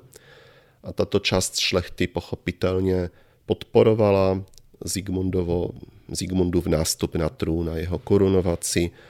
Pak zde byla šlechta, která byla třeba prohusická, ale řekněme umírněná, která zase třeba těžce nesla rozvoj různých radikálních proudů husitství, a to i proto, že tyto proudy, kromě vlastně jakési radikální očisty církve, tak eh, vlastně eh, hlásali i řadu takových, eh, řekněme, sociálních jako reform. Máme to spojeno zejména s táborem a s jakými si náběhy k úplnému zrušení poddanství že, na těch táborských teritoriích a tak dále. Takže řekněme, ta konzervativní prohusická šlechta, tak ta taky byla nějak otevřena tomu přijmout Zigmunda na trůn. No a pak tady samozřejmě byly kruhy, které o to příliš jako nestály a které se toho spíš obávaly. Že? Už vlastně po smrti Václava IV. velice rychle byl vypracován takový katalog požadavků vůči Zigmundovi, kterému tedy předložila česká šlechta a taky pražská města. A jednalo se tedy o požadavky, které byly jednak, řekněme, nějak politické, nebo můžeme říct stavovské, a které vlastně navazovaly na jaksi běžné požadavky české šlechty už třeba z doby jejich sporu s Václavem IV. nebo už třeba předtím s Janem Lucemburským. Nicméně pochopitelně se tam vlastně objevovala taky řada požadavků náboženského charakteru a tam už muselo být jasné, že Zigmund poté, jak se zachoval k tomu případu Jana Husa na Kostnickém koncilu, tak asi těžko bude ochoten k nějakým velkým ústupkům v této oblasti. Nicméně Zigmund byl skutečně velice takovým talentovaným politikem, když to tak řeknu, takže dokázal vlastně hrát tady s tou českou husickou šlechtou jakousi hru, kdy je vlastně ujišťoval, že v prvé řadě je nutné, aby tedy byl přijat na trůn, a pochopitelně tedy, že je ochoten přistoupit na ty různé politické, stavovské jako požadavky a pak, že tedy se zaslouží o to jako římský král, aby církev znovu tedy otevřela tu diskuzi s Čechy a aby znovu tedy byly projednány některé ty věci, které vlastně byly na Kostnickém koncilu rozhodnuty v neprospěch husitů. Třeba šlo o přijímání pod obojí způsobů, že? což bylo vnímáno jako věc trochu sporná, protože se vědělo, že v církvi to bylo zavedeno relativně nedávno a vědělo se, že v ortodoxní církvi se tedy stále přijímá pod obojí způsobou. Takže vlastně byla jistá naděje, že třeba v této věci by bylo možné dosáhnout nějaké dohody. Ale těch požadavků náboženských tam samozřejmě bylo daleko více a v těch už ta naděje na dohodu byla určitě menší. Nicméně Zigmund vlastně dokázal nějak ty umírněné složky husitů, řekněme, udržovat v takovém napětí, že by případně eh, bylo možné tady tyto věci z církví jako znovu otevřít a že on určitě se o to zasadí. Jo? Eh, v atmosféře tady takovéhoto očekávání a těchto jednání vlastně byl Zigmund v prosinci 1419 na sněmu v Brně přijat nejen tedy moravskými stavy, ale i vlastně delegací českých stavů, jak tedy české šlechty, tak pražských měst. Byl přijat za českého krále, s tím, že evidentně proběhla nějaká ústní dohoda, že o těch bodech té e, případné volební kapitulace jeho se bude ještě jednat do vlastně jeho korunovace. To byl docela takový běžný postup. Potom třeba se to úplně stejně zopakovalo e, po volbě jeho zetě Albrechta II. českým králem, kdy zase potom ta jednání o volební kapitulaci se protáhla vlastně až do té korunovace. Čili Zigmund byl takto vlastně přijat e, tou delegací e, z Čech za českého krále, nicméně z Brna neodjel nejprve do Prahy, ale do Slezska, do Vratislavy, kde nejprve měl vlastně vynést rozhodčí výrok v dlouholetém sporu mezi Polskem a řádem německých rytířů, eh, což se taky stalo 6. ledna. No a potom v té Vratislaví začal vystupovat dost jako eh, nekompromisně vůči tamní městské radě, která se dostala k moci převratem v roce 1418. Václav IV. nechal ten převrat nepotrestán, takže Zigmund vlastně dodatečně potrestal tu Vratislavskou městskou radu a velkou část městské rady mě nechal popravit.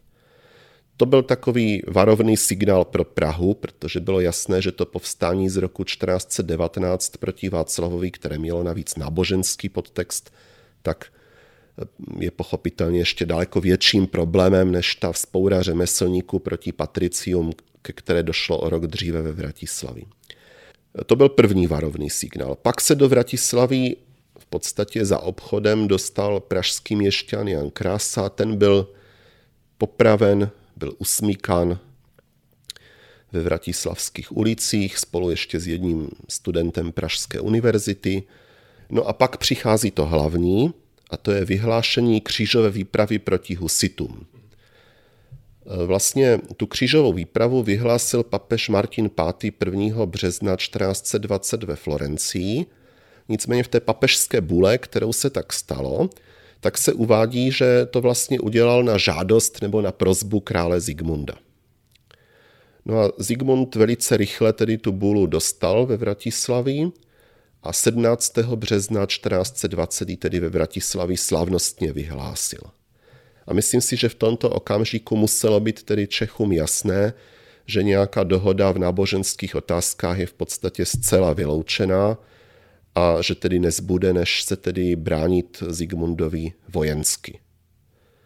Zigmund pak skutečně s velkým křižáckým vojskem v květnu tedy vstoupil do Čech. Nicméně na začátku toho tažení ještě proběhla určitá jednání z Husity, zejména tedy z Pražany. Ta proběhla v Kutné hoře a tam už nebyla vůbec řeč o nějaké možné dohodě v nějakých otázkách, třeba přijímání pod obojí nebo v nějakých jiných náboženských otázkách. Tam už Zigmund vlastně požadoval po těch Pražanech bezpodmínečné přijetí jeho jako krále, zřeknutí se kacířského učení odsouzeného koncilem a slíbil, že pak tedy eh, Pražanům vlastně udělí nějakou milost. Jak ta nějaká milost bude vypadat, to už Pražané viděli ve Vratislavi, takže raději tedy eh, se rozhodli vstoupit do ozbrojeného boje se Zigmundem a důkladně opevnit své město, než tedy k němu Zigmund přitáhne s vojskem. Jo? Čili tady bylo jasné, že e, dohoda bude nemožná. Když už se tedy bavíme o křížových výpravách, byl Jan Žižka tím hlavním faktorem, proč první dvě křížové výpravy neuspěly? Určitě sehrál eh, v obou těch křížových výpravách významnou roli. Samozřejmě v první křížové výpravě to byla ta bitva na Vítkově, která byla svým rozsahem relativně malá, ale přesto dost významná, protože se vlastně jednalo o boj o jedinou cestu ven z města, kterou Pražané díky tomu Vítkovskému návrší vlastně kontrolovali. Že? A díky tomu, že měli jednu cestu do města pod svou kontrolou, tak eh, eh, bylo možné to město zásobovat. Čili dobytí srubů na Vítkově, těch provizorních vlastně opevnění na Vítkově, bylo takovou podmínkou k jakému si neprodyšnému obklíčení Prahy, k jejímu případnému vyhladovění. Že? Čili tuto bitvu samozřejmě především s míšeňskými oddíly vlastně svedl Jan Žižka, nebo byl tam tím hlavním vlastně, čili samozřejmě to je takový jeho první velký uh, úspěch v souvislosti s křížovou výpravou. Ale potom ještě daleko větší úspěchy slavil v době druhé křížové výpravy, kdy se setkal přímo s tím hlavním Zigmundovým vojskem, které ustupovalo z Kutné hory že a zasadil mu ty dvě velké porážky u Habru 8. ledna 1422 a pak ještě znovu vlastně um, dostihl ty zbytky toho vojska v německém Brodu, dnešním Havlíčkově Brodě 9. ledna, kde se v podstatě strhla ještě druhá vlastně bitva s tím prchajícím zbytkem toho Zigmundova vojska. Jo? Čili toto byly potom velké vojenské úspěchy a nažišky v době té druhé křížové výpravy. A dá se říct, že to taky byly vlastně největší bitvy, které Zigmund asi z Husity svedl, ještě teda bitva na Vyšehradě na podzim 1420, ta byla mezi tím. Ale ty bitvy u Habru a u německého Brodu byly zásadní proto, že tam se Zigmund dostal do ohrožení života. V německém Brodě opravdu hrozilo, že se dostane jako do husických rukou a že bude zabít nebo nějakým způsobem prostě souzen nebo něco podobného. A myslím si, že právě ten ústup z Čech v lednu 1422 byl takovým zásadním mezníkem v Zigmundově vlastně politice vůči Čechům, protože on si v tu chvíli uvědomil, že zřejmě není schopen porazit husity s velkým vojskem.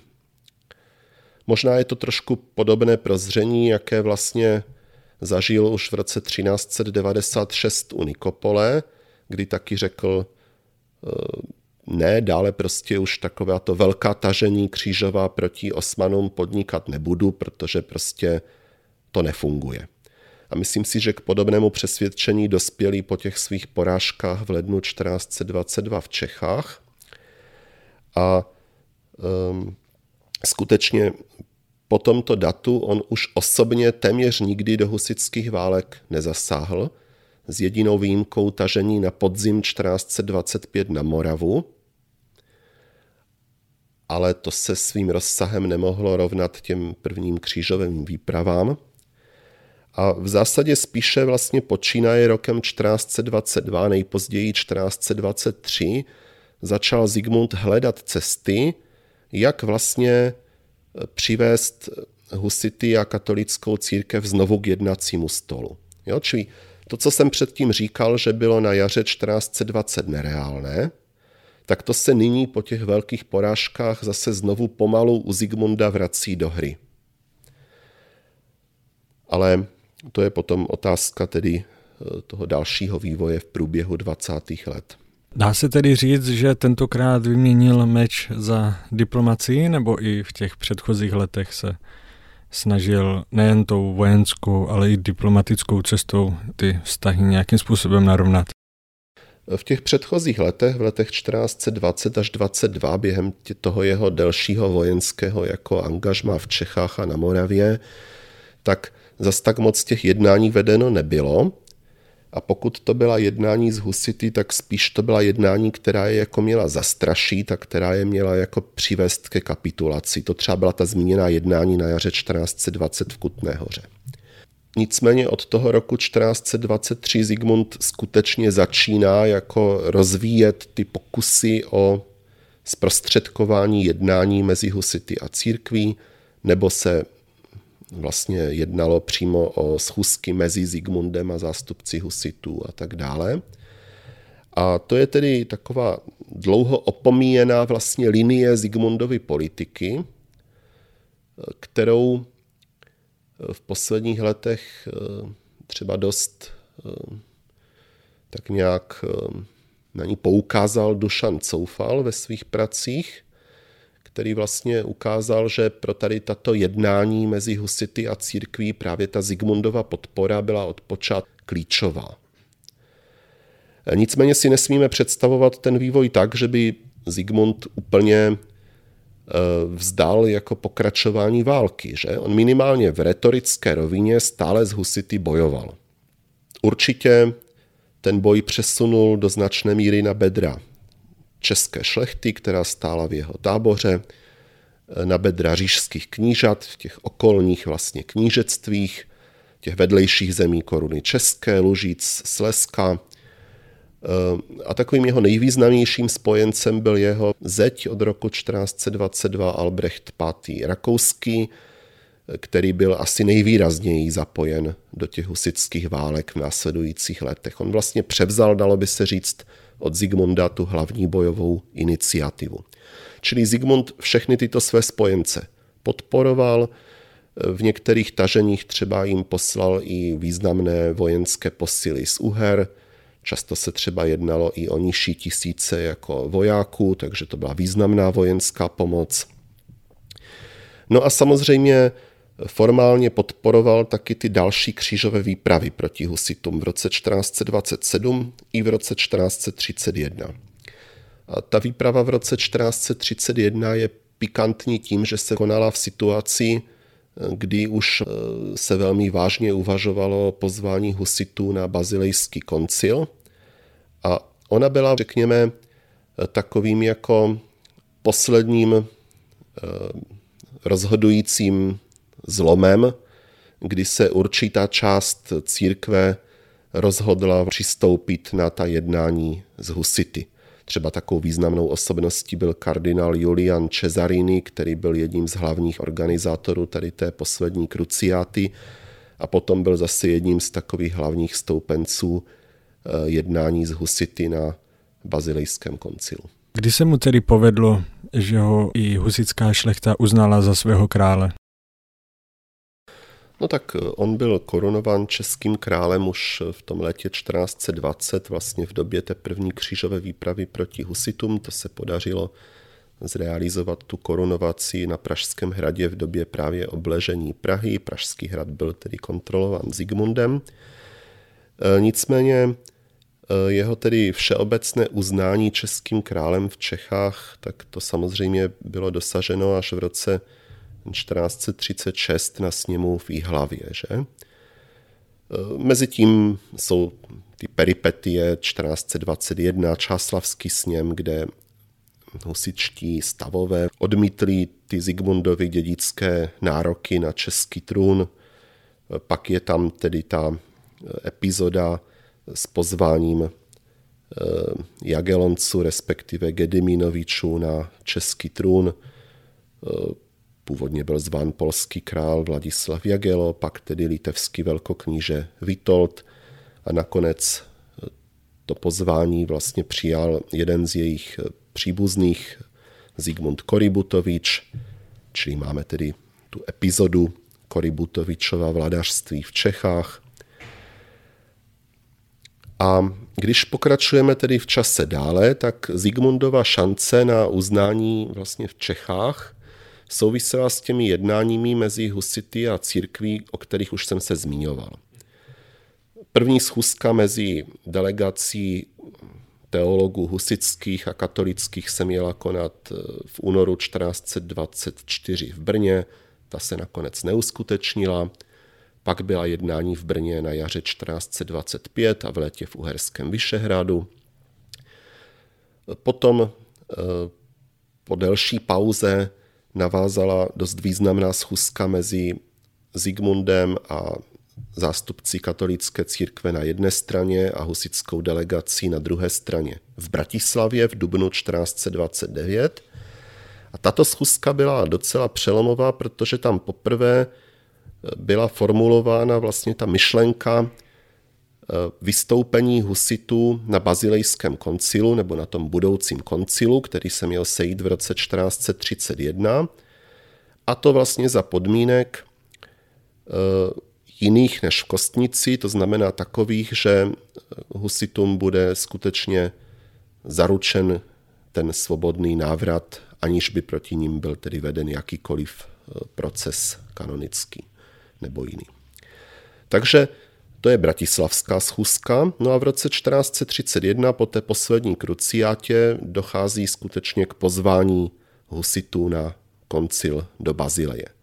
Podmínky toho pozvání jsou potom upraveny v roce 1432 po složitých jednáních v tom takzvaném soudci Chebském, což je dokument, který reguluje pravidla té disputace mezi husickou delegací a koncilem v Bazileji. Těm jednáním dochází potom na počátku roku 1433 a přestože ta jednání ukázala vlastně na zásadní rozpory v celé řadě oblastí, tak zároveň naznačila, že existují určité oblasti, kde by byla možnost se na nějakém kompromisu dohodnout. A takovou stěžejní oblastí bylo právě přijímání pod obojí způsobů. Čili v návaznosti na tu husickou návštěvu Bazileje se potom začíná rozvíjet takový poměrně komplikovaný maraton jednání, která trvala vlastně tři roky, o podmínkách znovu uvedení husitů do církve nebo znovu přijetí husitů do církve. Ta jednání několikrát málem strskotala, několikrát téměř se dostala na mrtvý bod a bylo právě velkou zásluhou Zigmunda Lucemburského, že si je vždycky podařilo nějak znovu resuscitovat a Eh, znovu v nich pokračovat. Ta jednání taky na obou stranách měla své odpůrce, to znamená v Čechách to byli především radikální husité, především táboři a sirotci, kteří eh, z velké části s těmito jednáními nesouhlasili a proto vlastně takovou důležitou eh, podmínkou pro jejich úspěšné dokončení byla porážka těch radikálních husitů v bitvě u Lipan.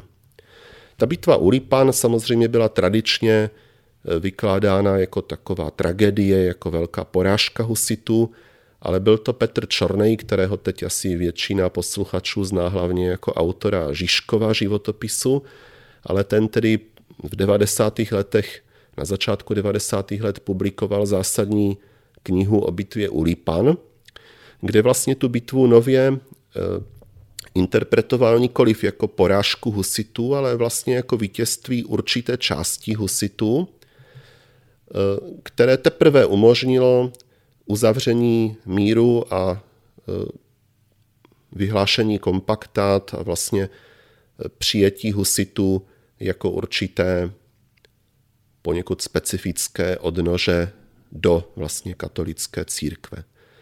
Čili ta bitva u Lipan pochopitelně tam hraje docela zásadní roli.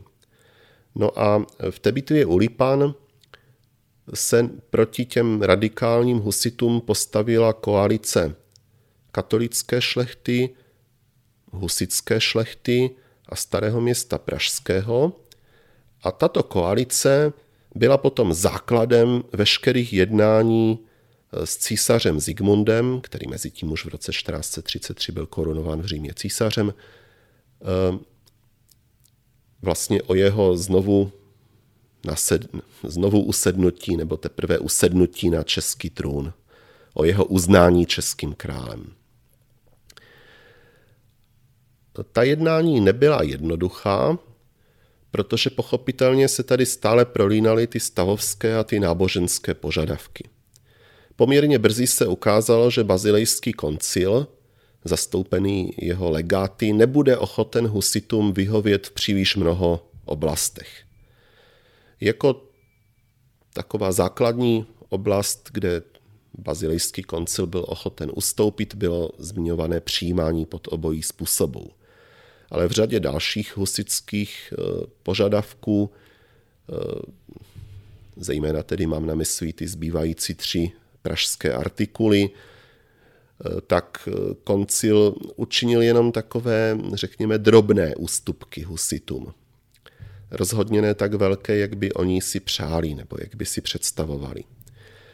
A tudíž to byl právě císař Zigmund, se kterým potom byla vedena jakási separátní tajná jednání i o řadě vlastně náboženských požadavků husických. A ta jednání vyústila nejprve v letě 1435 v Brně a pak tedy definitivně v lednu 1436 ve stoličném Bělehradě v Uhrách v Sekešveherváru ve vydání vlastně Zigmundova privilegia pro Čechy v oblasti náboženských jako svobod a ta velice významně rozšířovala to, co církev husitům povolovala v rámci kompaktát. Čili zjednodušeně řečeno, to, co husitům nebyl ochoten garantovat bazilejský koncil, to jim do jisté míry ve svém privilegiu, které taky bývá někdy označováno jako císařská kompaktáta, garantoval císař Zigmund.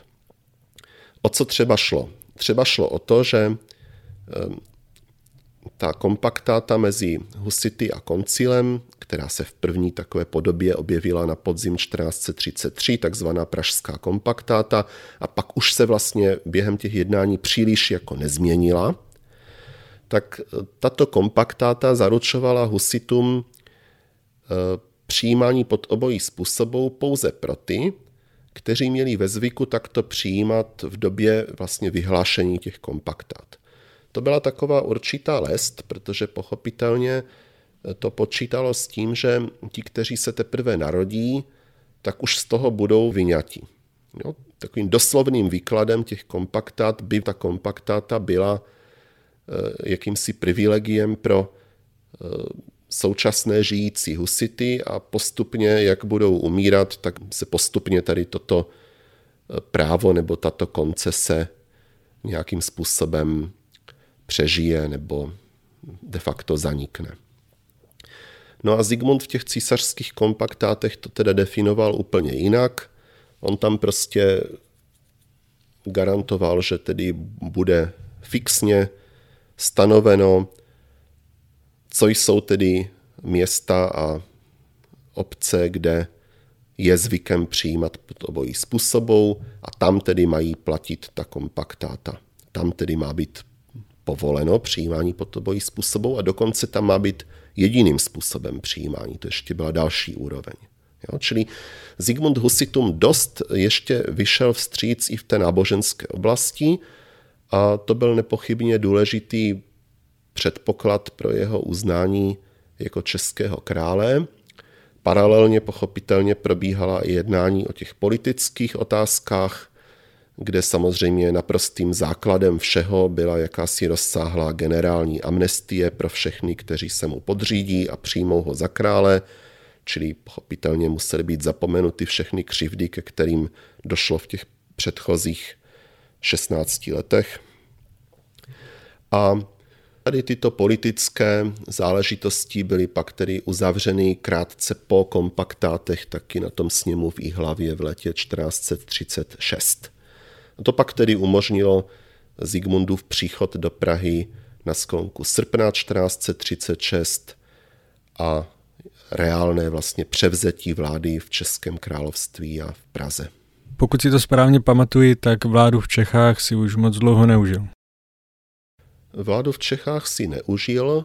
Ono dokonce i ten asi rok a čtvrt jeho vlády, který mu byl ještě tedy osudem nějak dopřán, tak nebyl ani moc úplně poklidný, protože ta kompaktáta byla určitým kompromisem, který pochopitelně umožňoval různé výklady, a začalo docházet eh, zase k různým sporům mezi katolíky a utrakvisty, ale i hm, v rámci utrakvismu mezi jeho různými křídly. Došlo například ke konfliktu mezi eh, Zigmundem a takovým nejvýznamnějším představitelem utrakvistu Janem Rokycanou, který byl předtím přitom na základě Zigmundova povolení zvolen Českým zemským sněmem za pražského arcibiskupa. To byl další z významných koncesí Zigmunda pro utrakvisty. Nicméně Zigmund ho pak nepodpořil prosazení toho jeho arcibiskupství. V podstatě proto nic neudělal. Ani Kostnický koncil, ani papež Evžen IV. Eh, nechtěli Rokicanovo arcibiskupství uznat. Rokicana nakonec eh, opustil Prahu, přes, přesídlil vlastně do Hradce Králové, který se pak stal na téměř 10 let jeho sídlem, tedy na 10 let jeho sídlem. Čili v těch Čechách neustále i v té krátké Zigmundově vládě v podstatě do značné míry pokračovaly různé takovéto rozpory a pochopitelně je otázkou, jak by se je dařilo řešit, kdyby Zigmund byl žil déle, ale pochopitelně v době jeho smrti byla ta situace poměrně vyhrocená. Dokonce docházelo k takovým drobným zase vojenským konfliktům, nemyslím teď ani dobývání Sionu Zigmundovým vojskem jako takového posledního centra toho odporu radikálních husitů. Mám teď spíš na mysli ještě další potom událostí úplně na sklonku Zigmundova života, jako byl třeba útok východočeských husitů na město Litovel na Moravě, ke kterému došlo 1. listopadu 1437, tedy zhruba šest týdnů před Zigmundovou smrtí. Čili ta situace se v té době zase do značné míry jako vyhrocovala a nakonec Zigmund sám byl nucen z Prahy v podstatě utéct jo, před tady touto, řekněme, vyhrocenou atmosférou. A během jeho cesty z Prahy do Uher.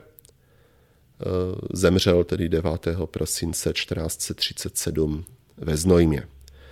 Ten důvod toho jeho odjezdu z Prahy byl zřejmě skutečně dvojí.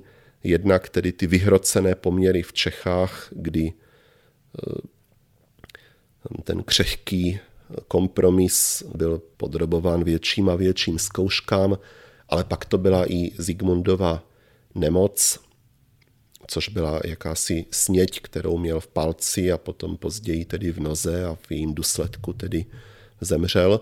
A ta nemoc mu propukla vlastně už v Praze, kde taky vedla k amputaci palce na noze, čili e, nepochybně i toto byl jeden z důvodů, proč se rozhodl Čechy opustit a vrátit se do Uher. Tak a můžeme si na závěr říct, jakým panovníkem Zikmund byl v tom celoevropském pohledu?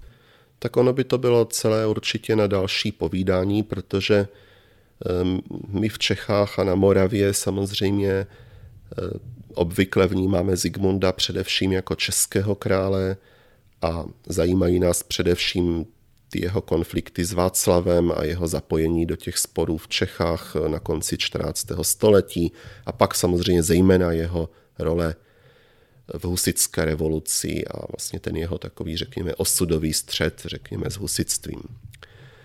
Nicméně u toho často zapomínáme, že to byl taky uherský a římský král a že vlastně z pozice uherského a římského krále v té době byl asi nejmocnějším mužem Evropy a taky zasahoval do dění téměř v celé Evropě.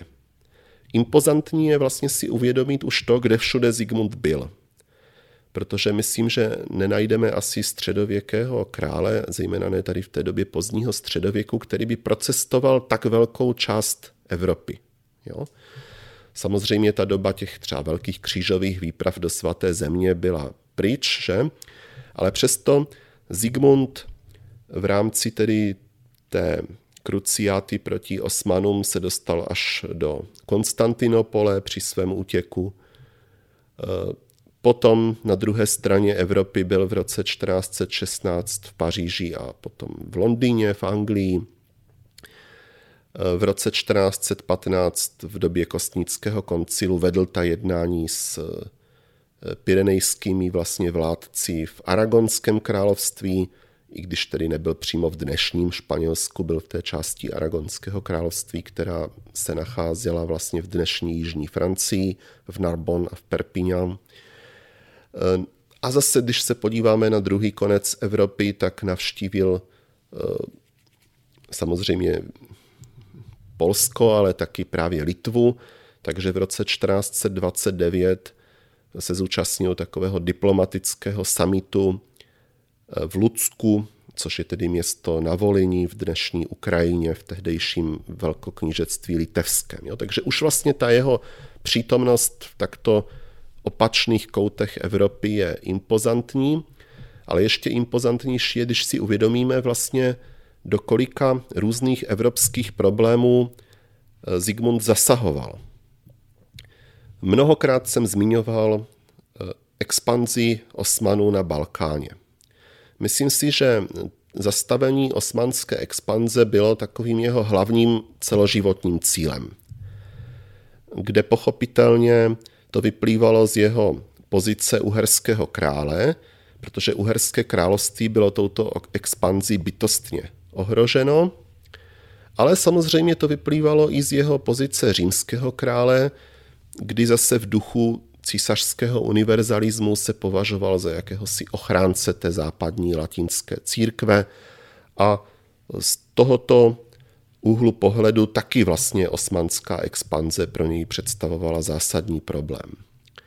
No a od této osmanské expanze se potom dostáváme k celé řadě dalších problémů tehdejší Evropy, jejichž vyřešení bylo vlastně nutnou podmínkou k tomu, aby bylo možné ten postup Osmanů zastavit. Čili pochopitelně se jedná o papežské schizma, které samozřejmě Zigmund chtěl tedy eh, odstranit z mnoha důvodů, jednak z toho důvodu, že byl tím světským ochráncem západní latinské církve, že? ale jednak právě z toho důvodu, že to schizma představovalo velkou překážku pro nějaký koordinovaný postup Evropy proti Osmanům. Potom to byla ta jednání s ortodoxní církví. I tam zase měl Zigmund více motivací. Jednou z nich samozřejmě bylo, a tou hlavní opět, jak si sjednotit ten západ a východ v boji proti Osmanům, ale mělo to taky ještě tu souvislost, že ortodoxní církev byla rozšířena i na Balkáně v různých zemích, které tak či onak spadaly do uherské sféry vlivu, že už jsme si říkali, že Eh, to Srbsko vlastně bylo formálně vzato podřízeno Byzanci, ale fakticky bylo spíše oblastí, která byla v uherském, řekněme, v uherské oblasti vlivu. Podobně to bylo s rumunskými knížectvími, zejména s valašským knížectvím, s moldavským knížectvím, což byly taky ortodoxní země, které spadaly do nějaké uherské sféry vlivu, řekněme. Jo? Čili eh, ta jednota západní a východní církve byla dalším z takových významných Zigmundových cílů. A on potom k řešení tady tohoto cíle ještě dost přispěl i v pozdější době.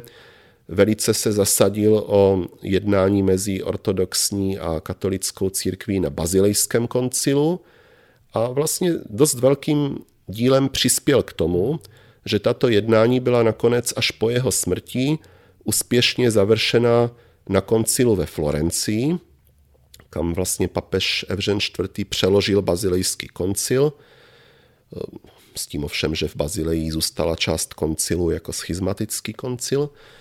Čili ta jednání ve Florencii v roce 1439 a uzavření té Florenské unie můžeme taky do značné míry považovat za jakési ovoce dlouholetého snažení a dlouholeté politiky Zigmunda Lucemburského. Byť tedy to ovoce tedy přišlo až dva roky po jeho smrti.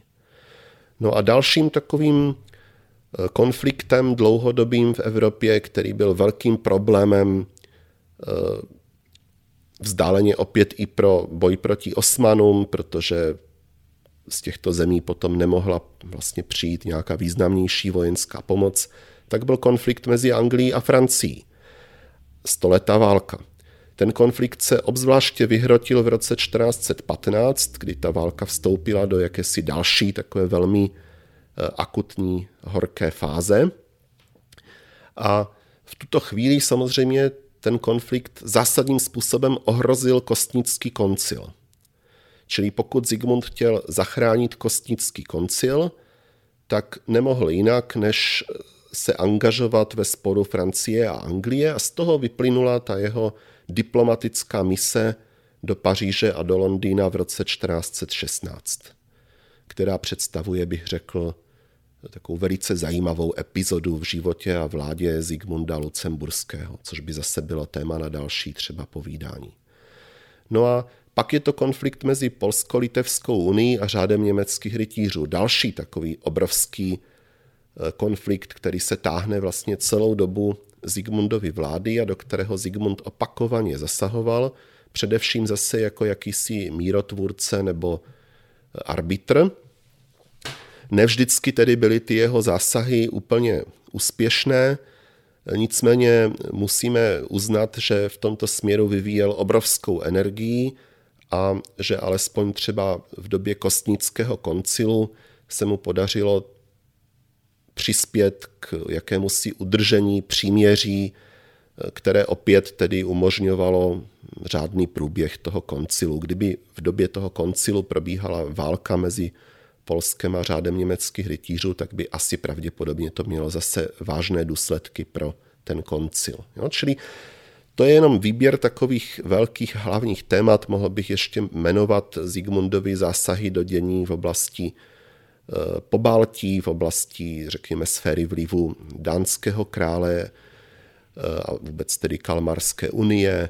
Mohl bych jmenovat Zigmundovi zásahy do eh, dění v Itálii a v oblasti Jaderského moře, kde to byl především jeho dlouholetý konflikt s Benátkami, kde ovšem musíme říct, že Zigmund nakonec tedy prohrál a v podstatě byl nucen Benátčanům prakticky téměř ve všem ustoupit. E, nicméně ta jeho vláda opravdu měla celoevropský rozměr a e, neustále se jednalo o hledání jakési rovnováhy a jakéhosi kompromisu mezi e, vývojem Eh, na několika bojištích, obrazně řečeno, eh, o hledání jakési rovnováhy mezi aktuálními potřebami jeho vlastně osmanské politiky, husické politiky, polské a řádové politiky eh, a samozřejmě k tomu přistupovala ta situace v církvi jako takové a v západní Evropě a tak dále.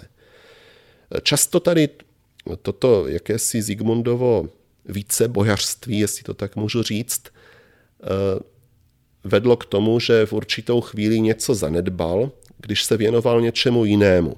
Tak třeba na podzim 1419 eh, poměrně dost zanedbal tu situaci v Čechách a do českých zemí přijel se spožděním, no protože zrovna v tu dobu řešil boje s Osmany ve Valašsku, v Olténii.